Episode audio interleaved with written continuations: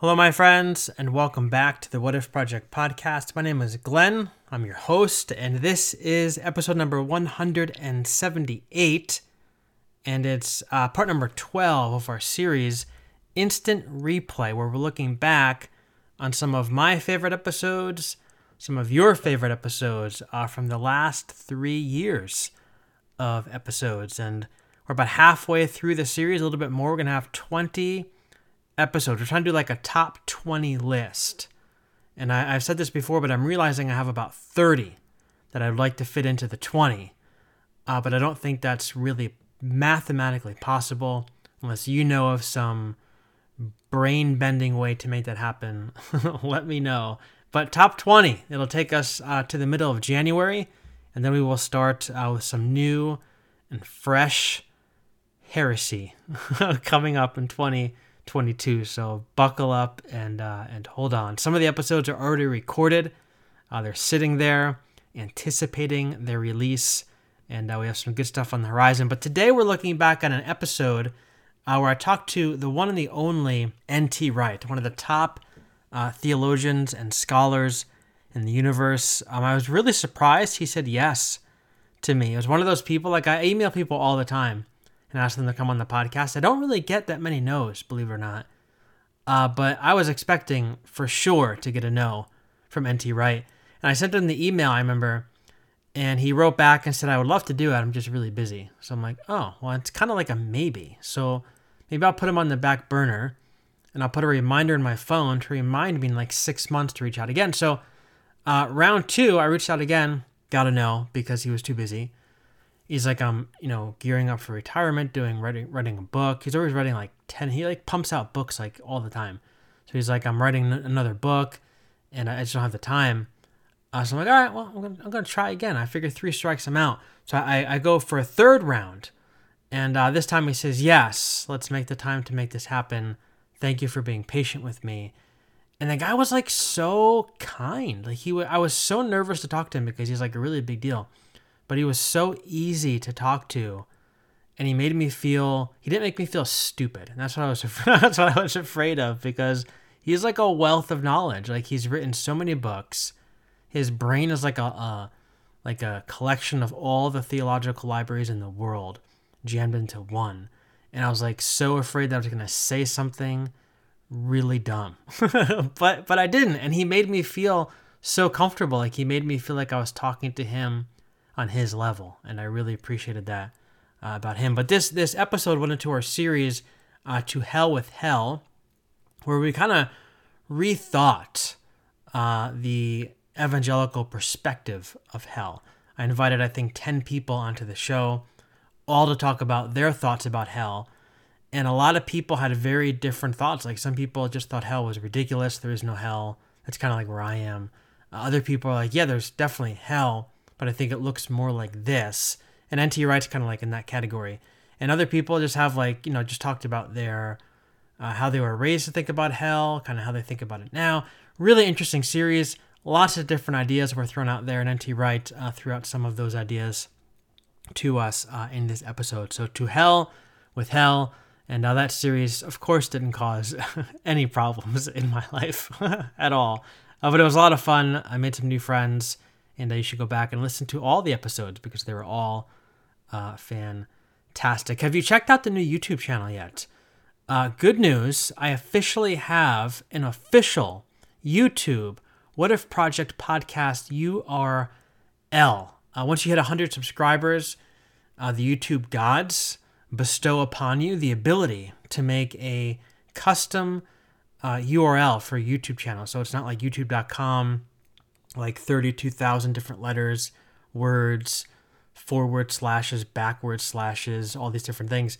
It's just what if it's uh it's what is it? It's, I can't remember. Oh, it's youtube.com slash c slash what if project podcast. I think the the C is in there for like custom, so it's youtube.com slash c slash what if project podcast.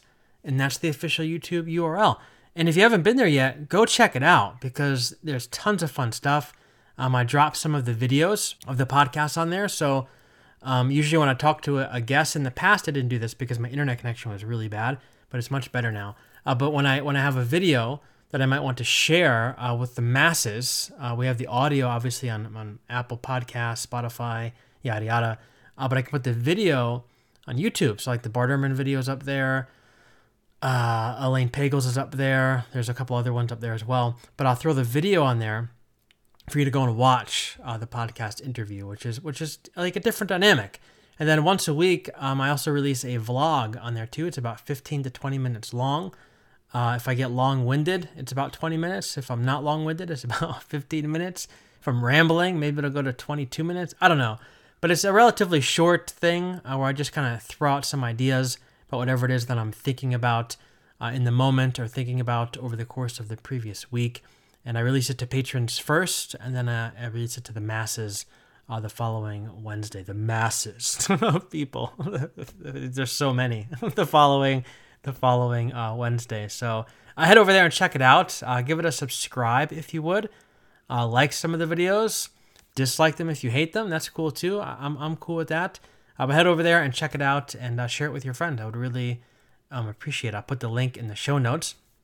Also, in the show notes, uh, we have what else is in there? Let's see. Look at my notes here. Oh, Patreon, patreon.com uh, slash what if project and buymeacoffee.com slash what if project are two places to go to support the show uh, financially. So if this has encouraged you, uh, inspired you, pushed you forward in your faith, that's a place where you can go to support the show.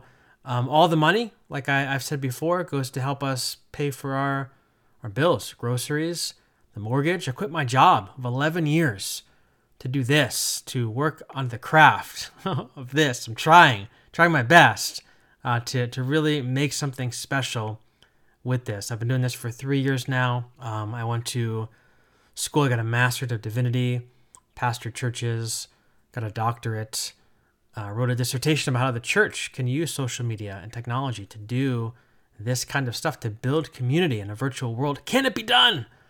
Uh, the pandemic showed us that it can be done, and I'm trying to do it here uh, with the podcast. So my wife works in the mornings. I'm home with our daughter.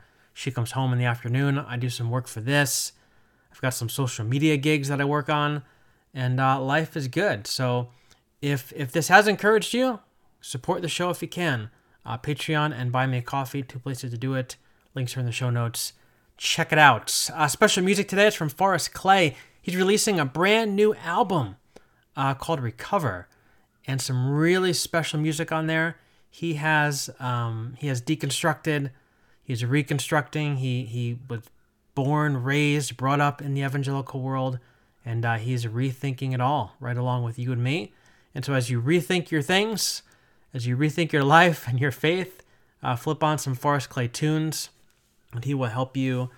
He will help you make sense of things. Uh, his music really puts words on a lot of feelings that you might have, and so I'll just leave it at that. I'll listen to the music and see for yourself. So, all of that to say, my friends, that's all I got. Uh, this is episode number 178, part number 12 of Instant Replay. My conversation with who's that guy? N.T. Wright. Enjoy. Oh, church,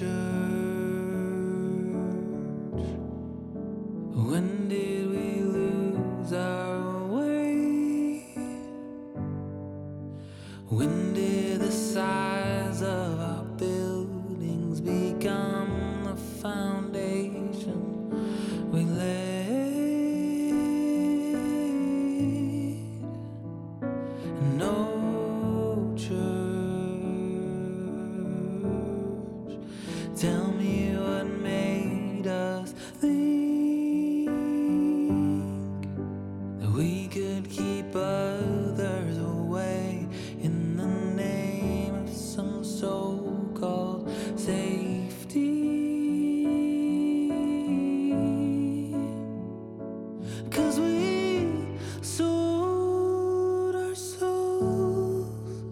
Friends, you have picked a crazy good day to stop by the podcast uh, because today we're sitting down with one of my all time favorite writers and thinkers who has made a huge impact on my faith journey.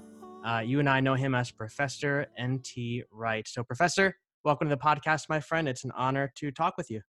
Thank you. My pleasure to be with you. Thank you. So I'm going to be really honest with you. Um, I never, in my wildest dreams, thought that I would have the opportunity uh, hmm. to talk with with you. And so, as I prepared for our discussion, I was combing through my many books of yours, uh, going through highlighted sections and notes in the margins, trying to figure out now that I have the opportunity, what on earth do I want to ask this man? and so, uh, thank you first of all for uh, being patient with me because I know we went back and forth trying to land on a on a topic before we finally That's did. Fine. That's uh, fine. So, thank you. And uh, truth be told, I have I have enough questions to fill up like hundred episodes, but I have I have you for like forty minutes, so I'm going to do my best to uh, to narrow okay. down my options. But before we jump into all the good stuff, uh, could you maybe give us a quick, I don't know, drive by tour of your story? Maybe for those who aren't super familiar with your work, uh, who are you? What do you do? The the highlights. Yeah, well, I'm uh, English, as you can hear in my voice. I was born and bred in the northeast of England the county of Northumberland is a beautiful county. It corresponds to Maine in the United States. In other words, it's the top right-hand corner of England, hmm. um, and uh, it's, it's, the border county with Scotland, and that means a lot to me. Um, I, I, was I grew up with the sea to the east and the mountains inland, and both of those things are part of who I am, and I think part of who my wife is as well. Though she grew up at the other end of the country, um, we we both love the natural world. Um, I studied in Oxford University, where I'm now living, um, mm. in uh, the late 1960s and early 70s, and I studied classics, uh, Greek and Latin classics, and ancient history, and the philosophy. And then I switched and did a second bachelor's degree in theology. And then I did a doctorate, and uh, that was in Pauline theology. And at the same time, I got ordained as an Anglican priest and I worked as an assistant college chaplain and then a full time college chaplain in both Oxford and Cambridge before then teaching um, uh, as a professor in McGill University in Montreal and then back again in Oxford. And then I went into full time church work, though with a strong academic component on the side, with various jobs ending up as Bishop of Durham from 2003 to 2010. Then the last 10 years, I've been professor in St Andrews University in Scotland, which is um, that, that part of Scotland is very like my native county of Northumberland, between the mountains and the sea again. And then my wife and I are in the process of uh, establishing our new home here in Oxford one more time. And uh, that's quite exciting. I am being an assistant sort of senior research fellow at Wycliffe Hall, which is the one of the Anglican seminaries in Oxford. Uh, where our youngest son is actually studying for the ministry right now. Oh, so wow. uh, that's that's all very exciting. And hmm. um, being back this far south in in England, it's rather like somebody, I suppose, in America who had moved out to say the Oregon coast and then finds themselves transported suddenly back to DC or or maybe Chicago or somewhere, and you think, hmm. oh my goodness, yes, it's the big city again. Here we are. Right. Quite what this was like but we're enjoying that. We're meeting up with a lot of old friends and making some new ones. And in the meantime, my work has proceeded. Oxford is a great place. We live within five minutes walk of the Bodleian Library, which is one of the greatest libraries in the world. Hmm. And uh, there are some splendid professors and um, students and graduate students around the place, and there's really too many. To, you want to want to be able to sit down and have lunch with a different one every day. Um, not possible. So um, I, am hoping to to finish some of the writing projects which have been waiting around for a while, including particularly the commentary on Galatians, which I'm supposed to finish quite soon now. Um, so. Uh, all systems go really, and we um, we're, we're, we're, having a lot of fun trying to get on top of our new life, and that's that's really where we are. You have a few different balls in the air. uh, yeah, like, as usual. Sure. As usual. So, how do you? I've always wanted to ask you, how in the world do you do uh, the amount of things that you do? Because you write, you teach, you have internet courses that I see popping up on my Facebook page um, all the time that you record. How do you find the time to do all the things that you do? Well, it's just a matter of being quite disciplined with the diary and mm. um, and not doing a lot of extra things. I mean, for instance, I watch very little television. Um, I, my wife and I will occasionally watch um, one of our favorite quiz shows, and I will watch occasional sporting events where there are teams that I want to uh, catch up with, but um, very little other television. And uh, I don't listen to as much music as I would like to. I love music, especially hmm. classical music, but I can't work with classical music on because it it comes into my mind and I'm thinking about the music rather than what I'm supposed to be reading or writing. So um, that, that all has to be sort of structured in into the diary, and you say, okay, this evening we're going to this concert or whatever it might be. Um, also, uh, when you get to my age, I'm in my early 70s now. Um, I have read quite a lot of stuff over the years, and I have thought quite a lot about various things I want to say, and I can sort of take some shortcuts. I know my way around the literature of my own specialist subjects um, reasonably well. Although, of course, there's always more coming out, and there's always undoubtedly sure, things that I miss. But um, but that means that when I am thinking through something that I want to say, either in a lecture or in a book, um, I can often sketch it quite quickly and then see my way through. And I write quite fast. Um, and the great thing about, of course, having computers is that one can write fast and then go back through it on screen and correct it and um, put new things in or pick out words that don't belong, whatever.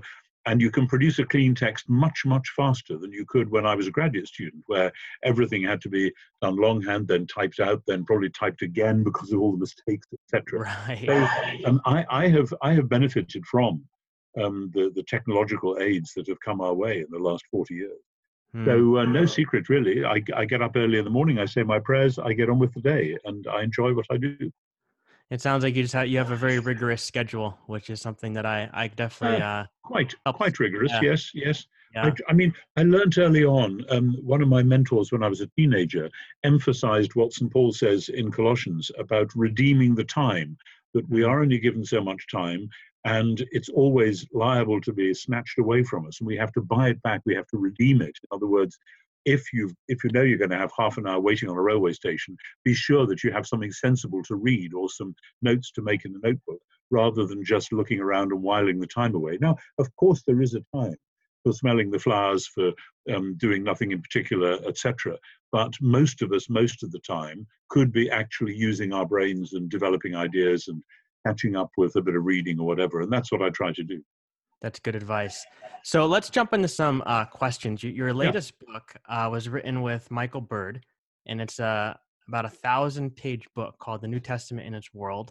And uh, you you help readers, and I, am proud to say, by the way, that I'm about uh, I would say 200 pages in, so I'm making my okay. way well making my way well through done. it. Uh, and you help readers kind of step into this this context of the early centuries of Christianity in order to uh, better understand, maybe grasp what's going on in the various letters and books that we have in our Bibles. That's mm-hmm. I think that's mm-hmm. like a fair a fair syn- synopsis. Absolutely, that that's what the book is all about. Okay, so I want to read a quote for you uh, from the first chapter, then ask you to expand on it maybe a little bit. Uh, you say the New Testament is history and literature and theology all at once, and we should not try to reduce it to any one of these at the expense of the others. A close reading of the New Testament will involve the messy business of history, the hard work of literary criticism, and the arduous task of theological reflection. Now, I grew up in a very conservative, uh, evangelical, at times very fundamentalist setting where our understanding of our theology pretty much took precedent over all of those other things.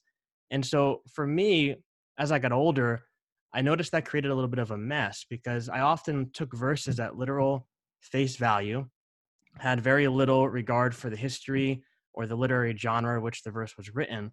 And so I was wondering, could you maybe share with us a little bit about why um, history, uh, literary criticism, and theology are important, and maybe maybe give us an example or two uh, of what can happen when we emphasize only one of those things and sort of push the other ones to the back burner.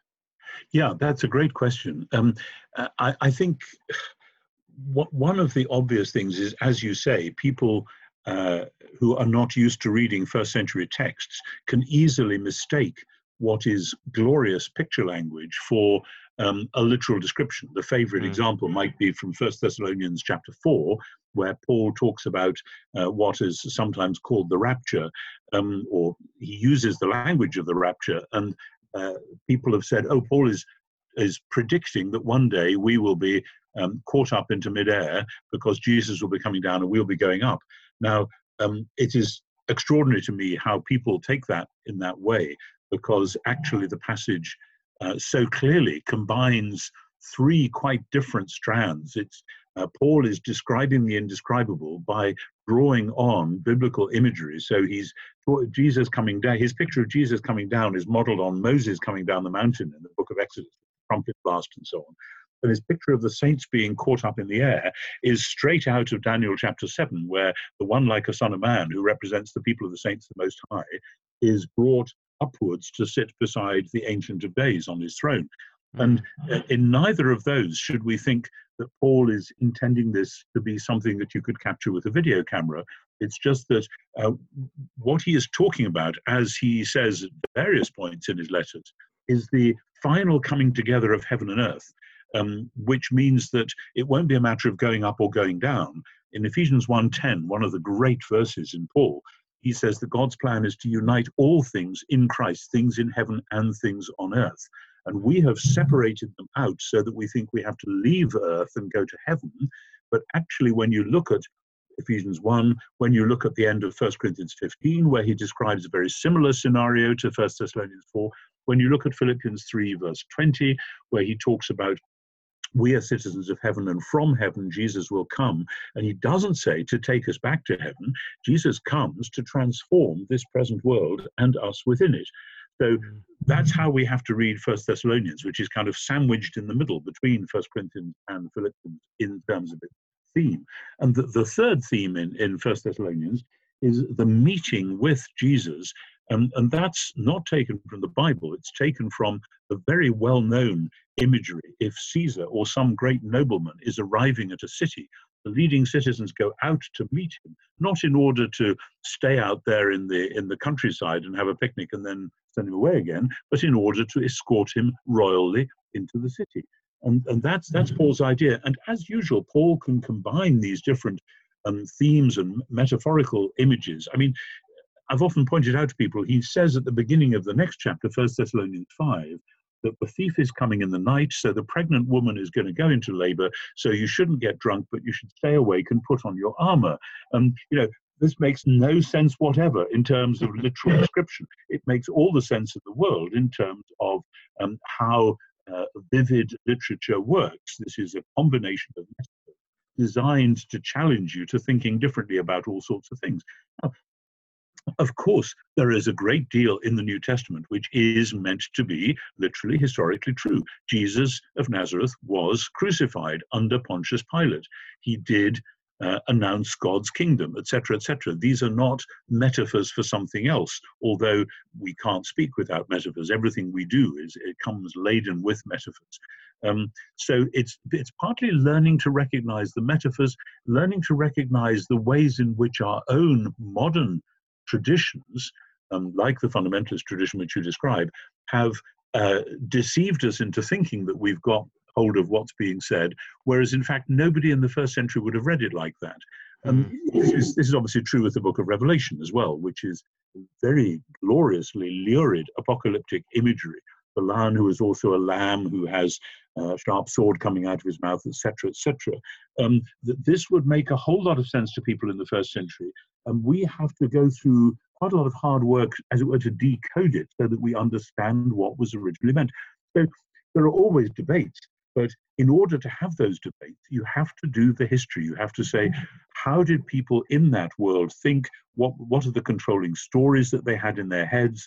Um, which which ways were their minds working? What were the key symbols of their worlds? So that yes, I too grew up in churches which really didn't bother too much about the first century history. Little mm. dabs of it here and there, like oh, the Pharisees were a very strict sect of the Jews or something, end of conversation. Well, the Pharisees are more interesting than that. And the more we know about the Pharisees and others, the more we can then see about Jesus and Paul in relation to them.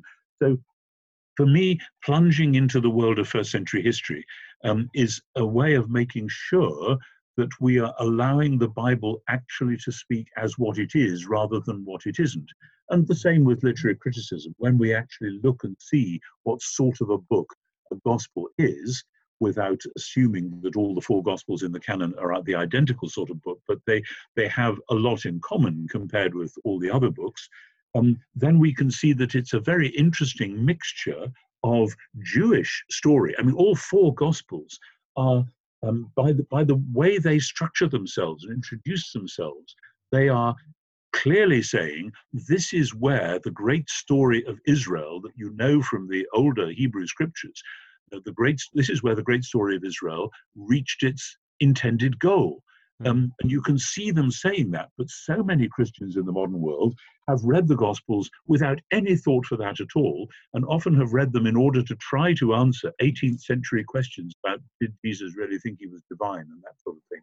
Whereas if we let the Gospels be themselves, they will tell you the answers to all those questions, but they'll come at them in a much richer and more multidimensional way. So anyway, I could go on about this all day. As you say, the book is quite long, but um, I, I have discovered for myself. I mean, you know, when I was young, people used to say to me, "Ah, the great thing to do is study the Bible and then come back and tell the church what what's really in it."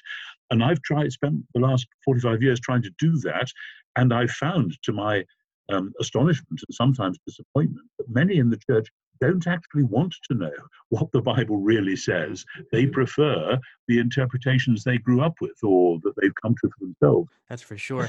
How, do you have any any thoughts about like how can the average person know like if they're reading their Bible, maybe they're reading in the Gospels, um, you know, what's literal versus what's not? Like you hear a lot of people talk mm. about how they think like the miracles are literal. Other people say Sure. They're not. They're meant to show. They're meant to paint some sort of a picture. You know, the when Jesus cast out demons. Like, should the average reader like should we have something next to us as we read our Bible, such as the book that you just uh, gave us, this thousand-page book? Like, should we have like a tool with us as we read? Is there any tip or trick you have to notice, like any kind of radar that could go up when you're reading something that says, "Oh, this might be not literal. This might be more." Yes, um, there are there are many passages where one wants to uh, one wants to have a careful think about that. I mean, you know, when Paul in Galatians says um, that, that you, you were so affectionate to me that you would have torn out your eyes and given them to me, some mm. people think, oh, this means he must have had a problem with his eyesight.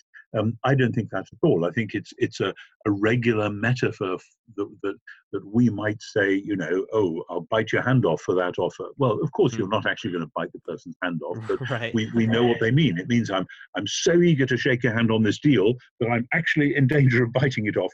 Um, mm. And nobody in their right mind thinks you mean mean it literally. So so learning how the language works is an it's an ongoing business.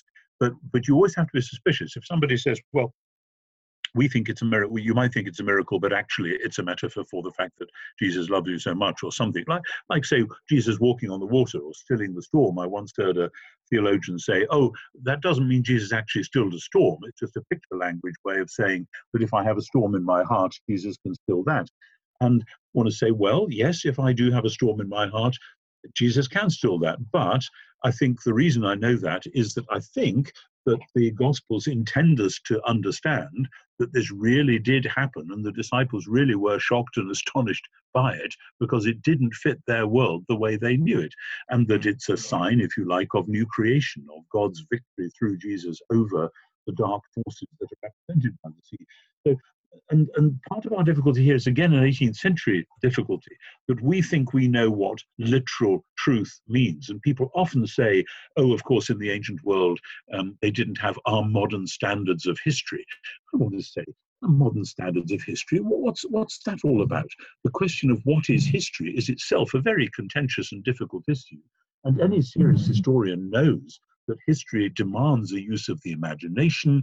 You have to think into the minds of people who think differently from yourself. You have to figure out human motives and make guesses at them, etc. That's how history worked. Um, and history doesn't consist of an accumulation of all the things that you would see if there were a video camera on every street corner in the entire world. Mm. That, that wouldn't be history. That would just be an unreadable chronicle um, and most of it would be very boring. mm. nothing, much, nothing much would be going on. Um, so, so I think we have fooled ourselves, and it's very much the rationalism of the 18th century that I blame for this. And many, many Christians on both sides of the Atlantic get caught up in that and think that they have to produce a rationalist apologetic to answer the rationalist skepticism. And, mm. and that's, you know, we do have to give an apologetic, but we have to beware lest we get drawn down into the false either ors. And that's where this tripartite structure of history, literature, and theology can really, really help because we've got to have all those in play at once. And um, I think throughout church history, people have known that the Bible is both very accessible at one level and quite teasing and deep and difficult and challenging at other levels. It would be surprising if, if it weren't, because God wants us to God wants us to grow up. Um, Paul says you've got to be adult in your thinking. There'd be babies when it comes to evil, but in your thinking, be mature. And, and so the Bible helps us to do that by challenging us. Hang on, we haven't quite thought this one through. And my hope is that this book will be a help, particularly to people in church. I mean, it's obviously designed for seminary students or for undergraduate students or whatever, but I hope it'll be a help as well to people in ordinary churches who say, you know, I've been reading the Bible for 10 or 20 years now and I'm getting quite a bit out of it, but I keep thinking, I think there's more in here and I need to find out what that is. And, mm. and I, I met somebody just like that the other day and I was pleased to be able to get them a copy of this book and say, I think you'll find this will help you forward in that journey. So maybe. Yeah, for sure. It's a very accessible book. I mean, for our listeners, good, if, good. if you're and reading lots, your Bible, with, with, lots, with lots of charts and diagrams and date lines and pictures and so on to help help it on the way.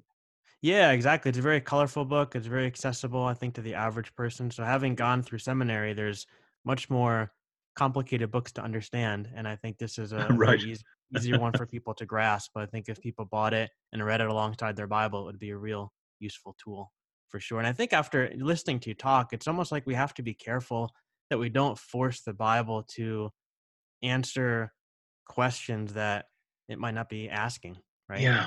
Yeah, yeah, that's that's right. I mean, it's it's a tricky one because I get emails from people all the time saying, "Dr. Wright, what do you think about this?" or "I have a friend who says that," or "I read a book which tells me that such and such."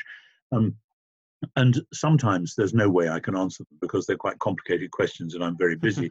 but but so I normally just apologize and give them a, a, starting point and then leave it at that. But hmm. again and again, if I do try to answer some of those questions, it's a matter of, of saying, hang on, hang on, got to go back several steps in the argument. What do you mean by this? Where is this question coming from? Now let's walk around the other side and approach it from a different angle. And people people don't like doing that because they just want to know either this or that. Tell me what it is, then I don't have to worry about it anymore. I, I understand that, but mm. actually we do need to. We do need to worry about them. We do need to to take the extra task and make the extra task of, of of going around the back and doing the homework and looking up the history and so on. Mm, that's really good. So let's take some of this talk about history, uh, literature, mm. theology, and let's apply it to a specific topic um, the hmm. topic of heaven and hell and uh, God's kingdom. Just a small topic, just something small, right. not, not too big. yeah. uh, for me, again, most of our listeners, you know, I was raised to believe that God is God is mad. You know, He's mad at my sin. He's kind of mad at me, and so He punishes Jesus. And if I believe that, I go to heaven. If I don't believe that, I go to hell. And that's obviously a huge theological web that could be untangled. But uh, for me, heaven growing up was, you know, often referred to as the kingdom of God. And it was uh, the place yeah. that I wanted to get to. And hell yeah. was whether separation from God or fiery pit, eternal darkness, whatever, that's a place that I want to avoid. And I was given, you know, countless random verses to build this, you know, they called it a systematic theology, you know, John yeah. 3.16, all the verses from Romans that make the Roman road, you know the imagery from revelation that you you spoke of before and, yeah. and so now having talked a little bit about the role of history uh, literary criticism theology how can those things help us put some kind of a framework around this really big topic yeah, wow, wow, wow. This is very central, as I'm sure you realize. These are not yeah. just miscellaneous questions on the side somewhere. Um, and the, the first these are coming from yeah. a deep place. no, no, no. I, I, I, totally get it. I totally get it. And though I didn't grow up in a fundamentalist context, but the ordinary Anglican church that my parents took me and my siblings to um, just believed implicitly that there was a heaven and that that's where God's people would go. Um, they didn't stress a moment of conversion. It was assumed that you would say your prayers and grow in faith and mature in in Christian wisdom from the teaching that one received, and that we would read the Bible, etc. And hell was not often mentioned, but it was just kind of assumed that actually there was a dark side um, to, to the question of ultimate destiny and you do better you know maybe not to think about it too much but to be sure that you were on the right track so it's it's more that these things get hugely emphasized and i should say not just in evangelical or fundamentalist Protestantism, but also in conservative Catholicism. If you look at James Joyce's portrait of the artist as a young man, his description of a, of a fiery Catholic sermon from about 100 years ago um, on and on and on and on about what hell would be like, um, mm. driving all the poor boys in the school who were listening to it to go hurrying off to um, say confession and so on in case they died in the night and ended up in this horrible place. Um, and, you know, I, I really do want to say before I critique it that I'd much rather that people at least started off with some sense of God and of God's relevance and of God's justice than that they just drifted through life thinking there's probably no God, so it doesn't matter what I do, so I'm just going to um, do whatever takes my fancy and, and who cares, etc. Um, that, that even though it's distorted and sometimes very damaging to think of God as always mad and out to get you and, and all that, um, I, I, think anyone who starts with God and who then has a thing called a Bible, which they open and start to read, you know, in order to read the Romans Road, so called, you mm. probably have to have open in front of you um, Romans as a whole, which will go in some rather different directions. And it isn't that the Romans road is wrong, it's just it's only one sort of small part of the actual argument of that great letter. And there's always a chance that if people are looking at Romans, they will discover the rest of that great letter, and that, that's wonderful. Mm. So uh, I, I, don't want to say forget everything you've ever heard. It's just that I mean, take Kingdom of God, because in Matthew's Gospel, of course, that comes out almost always as Kingdom of Heaven, and so people have assumed it is a kingdom that is a place which is in heaven. And I, I assumed that when I was growing up, uncomplicatedly, that the kingdom of God, stroke heaven, is just the place where God's people go to be with Him when they die. Mm. And among the many other reasons why that has to be wrong is that the whole narrative of Scripture isn't about us needing to get to be with God and what might stop that happening. It's about God wanting to come and live with us. The mm. final scene in the Bible says that the dwelling of God is with humans, not the dwelling of humans is with God. And the uh, opening chapter of Genesis um, begins by God making a world uh, in order that he can come and live in this world because heaven plus earth equals God's good chosen reality. That's where god wants to come and live. That's why as i quoted before ephesians 1.10 god's design is to bring together into one things in heaven and things on earth in christ. And, and that's so that the ultimate vision can be the one we find in a passage like isaiah 11 that the earth shall be full of the knowledge of the lord as the waters cover the sea there's a sense of the whole creation being suffused with the personal presence of God, with Jesus and with all Jesus' people in the middle of that.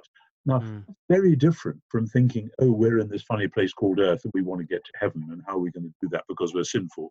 Well, actually, God decided that instead of killing us, he would kill his own son um, which to many, many people, that not only makes no sense, it makes quite vicious nonsense. Mm. Um, and I understand why, if that's what people think the gospel is supposed to be, sometimes they turn away from it. The trouble is that in turning away from it, they then can miss the much more subtle thing which the New Testament actually is saying that the kingdom of God means God establishing God's own sovereign saving rule on earth as in heaven. After all, Jesus taught us to pray that in the prayer he gave us Thy mm-hmm. kingdom come on earth as in heaven, not in heaven as in heaven, on earth as in heaven. And that's where the whole thing is driving. So that at the end of Matthew's gospel, Jesus says, All authority in heaven and on earth has been given to me. He's quoting Daniel chapter 7 there. The vision of the Son of Man being exalted to a position of, of power over the whole world. And mm-hmm. therefore, the church has to go and tell people this good news that he is now the sovereign one, the Lord. If we don't have that in place, we miss what in the trade we call inaugurated eschatology, which is to say that with the death and resurrection and ascension of Jesus, something has happened as a result of which the world is a different place. The world is now under the rule of the crucified, risen, and ascended Jesus. Now, people hear that and they look out of the window and they say, it doesn't look like that to me. If mm. Jesus was in charge, we wouldn't have murder and mayhem and shootings and floods and, and diseases and so on. It would all be sorted out. And, and that just misses the point of what the Gospels are saying, when Jesus says in the kingdom of God, this is how it happens. Blessed are the, the poor and the mourners and the meek and the hungry for justice people and the peacemakers and so on because they are the ones through whom God's sovereignty is being established on earth as in heaven. And that at its best is the story of church history. So to get kingdom of God right, that it doesn't mean going to heaven and it doesn't mean a military revolution. It means God's people indwelt by God's Spirit going out to transform the world with the power of the gospel and when people say, well, I, I don't see that, how does that work? I tell them to read John Ortberg's book, Who is This Man? which is like a church history looking at what the church has in fact done throughout history and saying, so who is this man who's in charge of it all? How does that work? So, that about the kingdom of God. When you get that right, then heaven is God's space, which is designed to be ultimately merged, fused with our space. The new mm. heavens and new earth will be a new creation, but it will take everything that is true of heaven and earth at the moment, everything that is that does reflect the power and love of God rather than the corruptions which we have introduced into God's world. And God will bring that all together into one. Um, C.S. Lewis saw this very well when his pictures of heaven in his book, um, The Last Battle, for instance, or in his, um, uh, his book, The Great Divorce, the picture of, of the heavenly country there is that it's more physical, more real than the present earth that we know. It's not that it's less physical, as though it's, as we wrongly say, spiritual, in other words, non physical. No, it's more real, more solid than we can even begin to imagine. It's immortal physicality, and that's what we're promised in the resurrection. So that the heaven hell contrast really doesn't help us because the Bible normally doesn't do that. The Bible doesn't go on about heaven, hell, heaven, hell. It goes on about heaven and earth, that they're supposed to be joined together.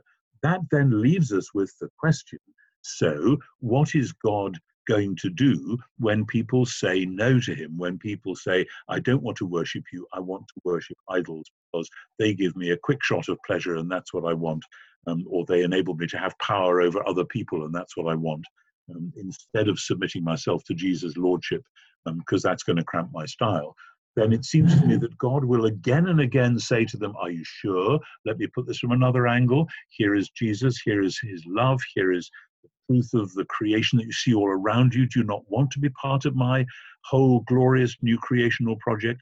And I believe as humans, we have the power and indeed the right to say, no, I don't want to be that sort of a person who will be an image bearing human being. And I believe that eventually God, with grief, will validate that decision on behalf of those who've made it. And I hate to say that because I'm talking about people that I know and love. Mm. And uh, also, I'm looking in the mirror and saying, Are you sure that you're on track? Are you sure that you are actually not just deceiving yourself? Mm. So that there is a prospect of final loss, but I don't think that prospect is well served, or rather, our awareness of that prospect is well served by the traditional pictures of hell and by the traditional easygoing antithesis of heaven and hell. And again, I'm afraid to say we have the last few centuries of Western culture to blame for this, really, ever since Michelangelo's Sistine Chapel, ever since Dante's um, uh, Heaven, Hell, and Purgatory, um, Western culture has been uh, fixated on this either or of heaven and hell in a way that Eastern culture, the Eastern Orthodox Church, the Greek Orthodox Church, simply hasn't been. And mm. that's really interesting, and we should think more about that. That's a quick tour of Kingdom of God and Heaven and Hell. And there's much more I could say, but that'll probably do just for starters anyway. Do you think that there's, like, in your opinion, is there any any way or any reason to hold out with some kind of a hope that you know maybe in the in the end there's an opportunity for um, maybe people on the other side of this life to um, say yes to God? And I ask that because, like, I think of in Revelation there's that verse and i don't remember where it is you you you probably remember but it says that the gates of the new jerusalem will never shut and that's yeah, that, has been an image true. in my head that i've always held on to just of some kind of hope that maybe there is an opportunity later on for people to see like wow you know my eyes are fully opened and i do want to say yes to this Yes, it, it's very difficult because the picture in Revelation 21 and 22 is, from one point of view, I think quite definitely a picture of the ultimate future. But mm. at the same time, I think it's a picture which is all also about something which has, in principle, strangely already been inaugurated. That with the coming of Jesus and the gift of the Spirit, the New Jerusalem is um, it's it's the heavenly city, but it's already been joined to earth in secret. It's you know we are the pilot project. The church is the pilot project of this new community, and so some of that some of that imagery I think does relate to what's going on already. However, I, I totally agree, and I've always been struck by the next line, or just immediately after the bit just quoted, where it says that in the middle of the streets of the city, there's there's the river of the water of life with the um, the tree of life growing growing fruit um, on either bank, and it says the leaves of the tree are for the healing of the nations, and that's a mm. wonderful image about God's project of bringing healing to the world. You know, I'm speaking at the moment in the middle of this coronavirus epidemic, and, and we're actually thinking about the nations needing healing, not just individuals, but the nations needing healing. Mm. And, and so th- that, that remains enormously important. And I don't think we can second guess how and when um, God intends to do that. But I also do notice, um, you know, what one, one, one has to say, the, if you like, the other side of that, that, that outside uh, this is Revelation 22, verse 15. Outside are the dogs. That's an image in the book of Revelation. And the sorcerers, and the fornicators, and the murderers, and the idolaters, and anyone who loves and makes a lie. That's a, that's a hugely serious thing. You know, yes, the gates of the city may be open, but there are certain categories of people who simply can't get through those gates. And if people say, This is the way I want to um, organize my world around those things, then they are in their very nature. It's not that this is an arbitrary list of things that God happens not to like, it's that they are all denials of God's good creation. And the new creation is the good creation come of age and complete and entire and never again to suffer a fall. And anyone who embraces those ways of life, those lifestyles, um, it, it's it's it's not an arbitrary impossibility as though God has said, okay, here's a list of ten sort of things I don't really want in here. It's mm. it's just a complete and utter impossibility. In the same way that somebody who is paranoid and is committed utterly to disbelieving what, say, a prime minister or a president or a pope or whoever it is says, they they will never hear the truth if that person should say it because they're already committed to disbelieving it. They've shut themselves up. Now, that may be a bad example because we do these days disbelieve most things that prime ministers and presidents say. Um, right. But, but so, I mean, but there, there will be other examples. Or say somebody somebody who's really sick and the doctor comes to the house and the doctor really does have the right medication for them that will make them better. And they say, no, no, I don't trust that doctor. Um, the last time he was in here, um, my mother died or whatever. I'm, I'm not having any. And, and so they die too because they don't trust the doctor who is giving the medicine. So when God says in Revelation, here is the medicine, here is the new world, hmm. please take it as a free gift.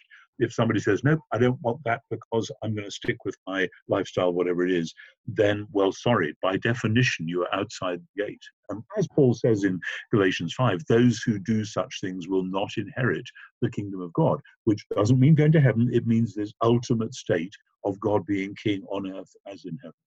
Hmm. You know, from what you're saying, it, we've we've made heaven and hell to be this this dichotomy, this black and white either or yeah. scenario. When in reality, it's a lot it's a lot messier, for lack of a better word than that. It's a lot it's, bigger. It's a lot. It is a lot messier, partly because, and you know, this is the sort of the, the, the slow, sad wisdom of age speaking uh, in my early seventies.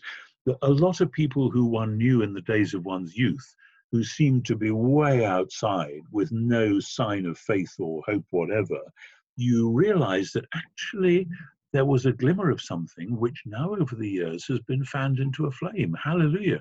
Likewise, there are some people who really did seem to be absolutely um, on fire, who then have rejected it all and gone away and thrown it all out the window.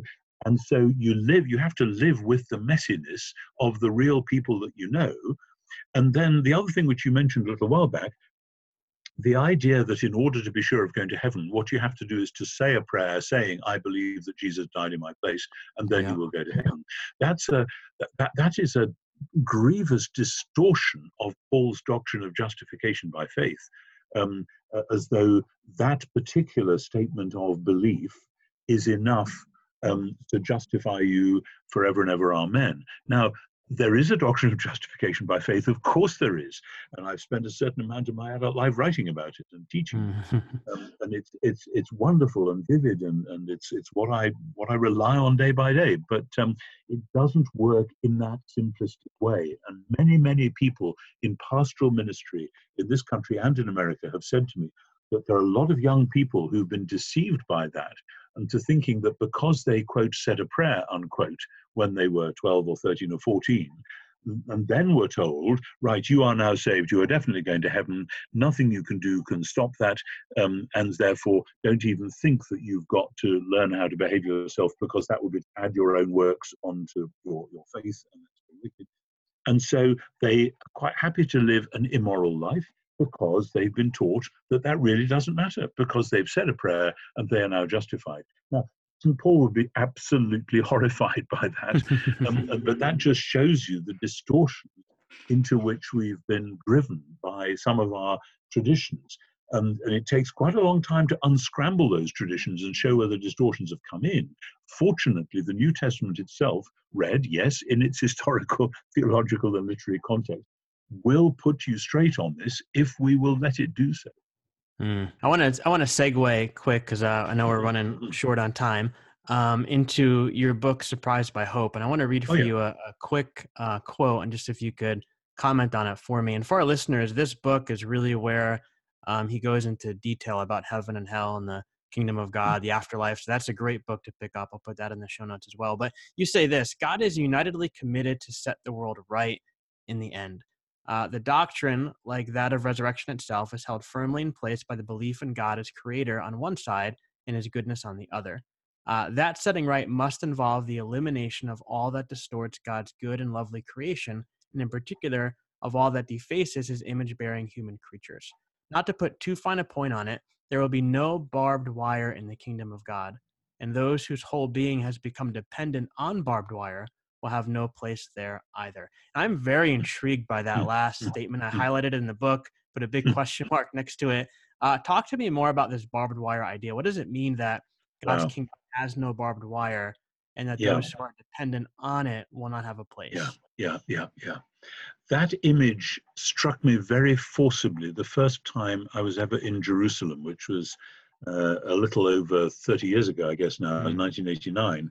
And I was living there and I was um, teaching at the Hebrew University up on Mount Scopus, and I was living though in just north of the old city in St George's Anglican Cathedral. There's some houses in the compound there, and I would walk every time I had to teach. I would enjoy walking all the way around the corner and up the hill to Mount Scopus to, to do my my seminar, and I would pass many many houses, compounds, um, dwellings, shops, etc., which had barbed wire separating them off from one another, and the different bits of the city separated off.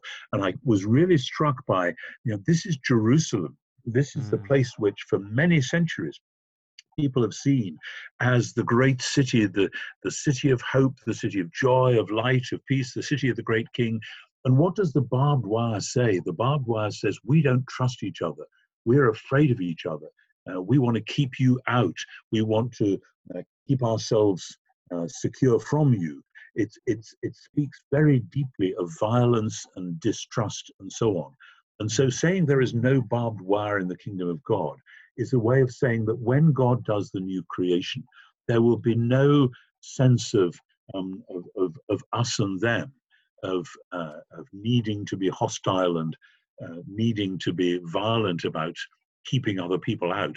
And that means that those of us who believe that the kingdom of God has been inaugurated with and through Jesus cannot defend the kingdom of God by violent means in the in the present uh, or by separating out particularly ethnic groups from one another and mm. that's one of the great truths of the new testament that right from the beginning, Jesus says, Many will come from east and west and sit down with Abraham, Isaac, and Jacob.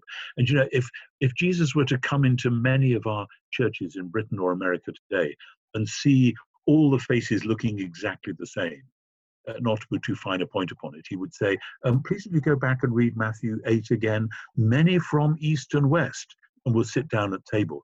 And you say, oh, well, there's a church down the road, and the other sort of people go to that church. And he would say, mm-hmm. um, you're missing the point. This whole gospel is about new creation, which is about people of neither Jew nor Greek, slave nor free male nor female, to, to, to quote Paul, of course, mm. um, coming together as a single family. That's what Romans 15 is about, that you may with one heart and voice glorify God, the Father of, of our Lord Jesus. Um, and that was that was Paul's great emphasis.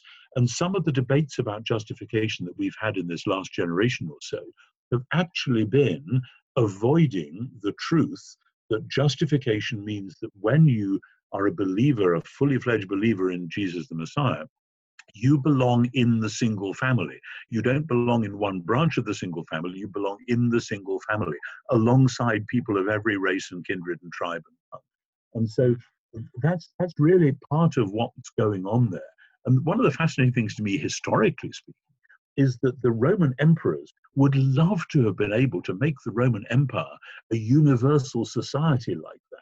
You know, everybody under Caesar's rule, and we're all just one big happy family. And of course, they never got anywhere near it. You can't do it because it's only the gospel that will do that. It's only the gospel that will eliminate the mutual suspicion, hatred, distrust, violence, etc. So when I say no barbed wire in the kingdom of God, that's hmm. the vision that I have in mind very clearly.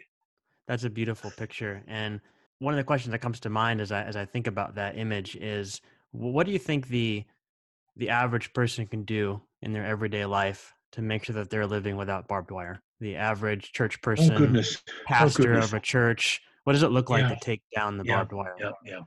I mean, uh, I, I'm I, you know, I'm not stupid and naive about this. We have a mm. lock on our front door because we live in the middle of a city, and there's all sorts of people walking or cycling or driving past our front door day and night.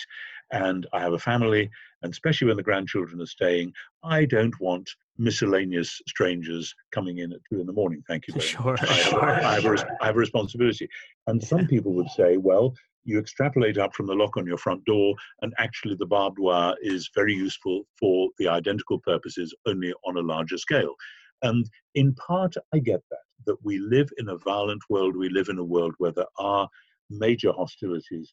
The problem comes when people kind of relish that and use the fact of those hostilities as ways of increasing their own power rather than looking after people, increasing their own wealth rather than sharing it with others, etc., etc. So I think uh, we need to remind ourselves that from the very beginning, the church had as its DNA, as, it, as its agenda, to be a reaching out community, to be an educative community. Many early Christians were illiterate, and the church taught them how to read and write so they could read the Bible apart from anything else. The church was a healing community, both healing in terms of praying for people and encouraging and fostering medicine. And the church founded hospitals and hospices all over the, the then known world. And people say, Why are you doing this? And they say, Well, it's because we're following this person, Jesus and they would mm-hmm. give free medical care and free education all that they could. And that was unheard of in the ancient world. And likewise, they looked after the poor. They were known in the ancient world as providing poor relief. Nobody else was doing it except in families, and the Jews did it for other Jews, but the Christians did it for everybody that they could. Paul says in Galatians, so while we can, let's do good to all people, especially those of the household of faith. And the church is constantly to be the reaching outward family. And as the church reaches outward and does all these things and everything else that flows from that, um, and you know, funds, uh, I don't know, literacy training skills and uh, and, and, local credit unions for people who can't manage their money and all these things. Many people say, oh, that's so unspiritual. Oh, that's so worldly. You should be teaching them have faith in Jesus. Well, okay, which Jesus are we having faith in? Are we mm-hmm. having faith in a Jesus who's going to snatch us away from um, this earth and take us somewhere else so that this earth doesn't matter? Or are we having faith in the Jesus who went about doing good and told people to pray for God's kingdom to come on earth as in heaven. Mm. When the church is doing the acts of justice and mercy on the one hand and the acts of beauty on the other, then the message about God's new creation and about heaven and earth coming together will make far more sense than if that message is preached by a church that isn't doing that. Let me just be mm. as, as blunt as that. Yeah. Wow. Well, Professor, this has been uh, extremely helpful. Uh, thank you for challenging us to be kingdom people.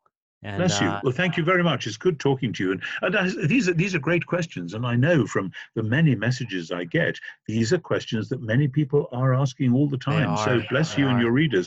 And I know you mentioned at the min- at the beginning, and perhaps you're going to mention it in either your, your email links or whatever, that uh, a lot of what I've said is, of course, expanded in those online courses, which are at ntwrightonline.org and we're doing more. There's one I recorded just a wee few weeks ago on Second Corinthians, which will be going live in a little while when the editor has finished putting it all together, and that's been really exciting. Um, mm. you know, we've got over 40,000 students in, in over 180 countries now. I can't believe that. It's, That's amazing. It, it is it is extraordinary, but it's very exciting and uh, uh, a real a treat for me to think that in my old age, some of the things I've been banging on about for a long time are actually getting out to a larger audience. There we are. Oh, well, you have made a dent in the universe, sir, and uh, thank you for that. thank you, Glenn. Oh, okay, oh, it's really good talking to you. You as well. You have a great evening. Okay, thank you. Bye bye then. Bye bye. Deconstructed these walls, and I found a